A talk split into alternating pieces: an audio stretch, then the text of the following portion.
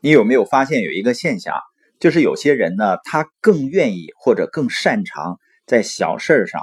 琐事上去算计、去计较，而在重要的事情上或者大事上呢，却很大度、很宽容。你比如说，一个人在网上买东西，他会货比三家，最后呢，花了几个小时买了几双性价比最高的袜子。而在一些真正重要的事情上，你比如说投资决策或者生意选择上，却不愿意深入的思考探究，很盲目。为什么会这样呢？因为每个人的注意力总量是有限的，消耗在琐事上的注意力多了。那用在大事上、重要的事上、跟目标有关系事情上呢，精力就会很少了。而且一个人他在琐事上投入的时间越多，就相当于在这方面练习很多，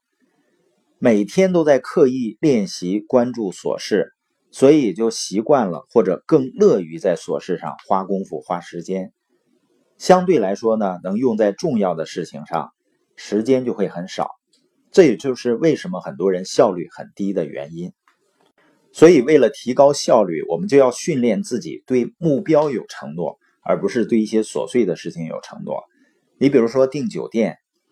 一般首要选择是位置。当位置选好以后呢，第二个选择就能马上把你要的酒店选出来。也就是说，你想要哪一类型的酒店，然后选评分最高的那个就可以了。甚至你都不需要看里面的评价，这样呢就会节省很多注意力，把时间和注意力放在训练自己思考跟目标有关系的事情上。我见过很多有想法的人，但是最终呢他很难实现，就是因为他对自己的想法和目标这么重要的事情是没有承诺的，而对琐事有承诺。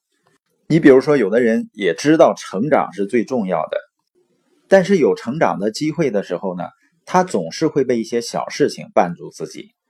也就是说，人们太习惯把琐事当要事来做了。我是今天凌晨呢赶到辽宁的，昨天晚上呢实际上是不想开夜车过来，因为昨天白天我们上了一个岛，那个岛还真的挺不错的。我们说要是住上一夜，应该是非常美妙的。另外呢。夜里开车安全度就会差一些，尤其是看着我爱人和孩子在后面睡得如醉如痴，心想呢，要是不赶路，他们现在应该是躺在舒服的床上。但是呢，因为今天下午有书友交流会，如果我今天上午赶路的话，会担心呢迟到，因为开车呢时间有的时候就不是很确定，所以呢，我对自己连夜赶路心里没有任何纠结，反而会有自豪感。就是呢，觉得自己还真的是对目标有承诺的人，在没有人要求的情况下，也不是必须要这么做的情况下，尤其是呢，还有一些做其他的事情对自己更有吸引力的情况下，我们呢会很自然的选择做最重要的事儿。所以呢，承诺啊也是训练的结果。我觉得最幸运的是呢，我能够在系统中被训练的对目标有承诺，而不是对琐事有承诺。